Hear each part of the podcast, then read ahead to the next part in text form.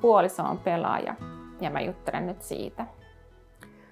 Mitkä hälytyskellot sulla soi, kun sä tajusit, että nyt sä et enää jaksa? Mä olin valtavan väsynyt koko ajan ja kiukkuinen ja purskottelin itkuun ja sitten päivät kulu selviämiseen ja olin tosi epätoivoinen. Koitko sä häpeää? Mä koin ihan valtavasti häpeää, että en saanut mun, mun puolisoani lopettamaan pelaamista. Ja myös siitä, että mä uskoin kaikki hänen valheensa. Enkä mulla ollut, ollut keinoja, miten mä voisin todistaa, että hänen puheensa ei ole totta. Eikä ollut kyllä voimiakaan. Sitten oli, koin myös häpeää siitä, että väsyin. Mun olisi pitänyt jaksaa tukea häntä, mutta mä tein sen mun oman hyvinvoinnin kustannuksella. Miten sä lähit hakemaan apua? No mä pohdin pitkään, että voisiko mä mennä minnekään puhumaan tästä asiasta. Ja koin, että ei tällaista ole sattunut kellekään muulle. Ja syyllisyys ja häpeä oli tosi kova. Mutta se, että mä löysin vertaistuen ja se myös sen rohkeuden lähteä mukaan ja etsimään apua, oli mun pelastus. Jos mä en olisi lähtenyt, niin ei kukaan mua kotoa olisi tullut hakemaan.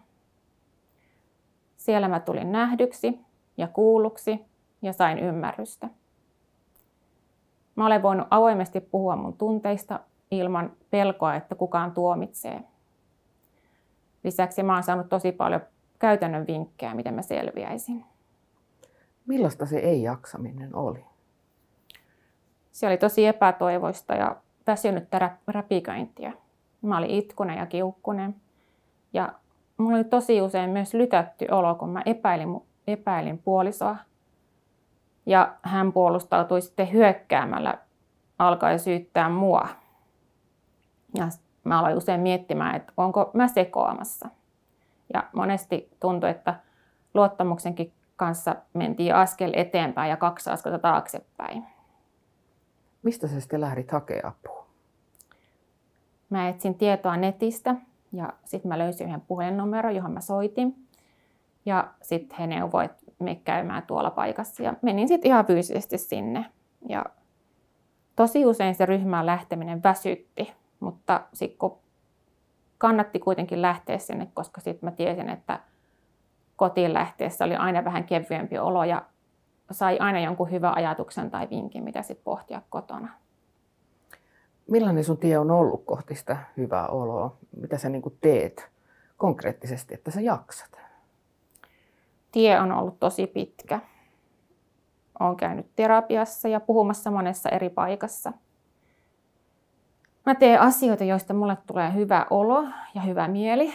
Ja pyrin tekemään joka päivä jonkun jutun, joka on tietoisesti mun hyväksi tehty asia. Sitten mä pyrin ottamaan omaa aikaa ja arvostamaan itteeni.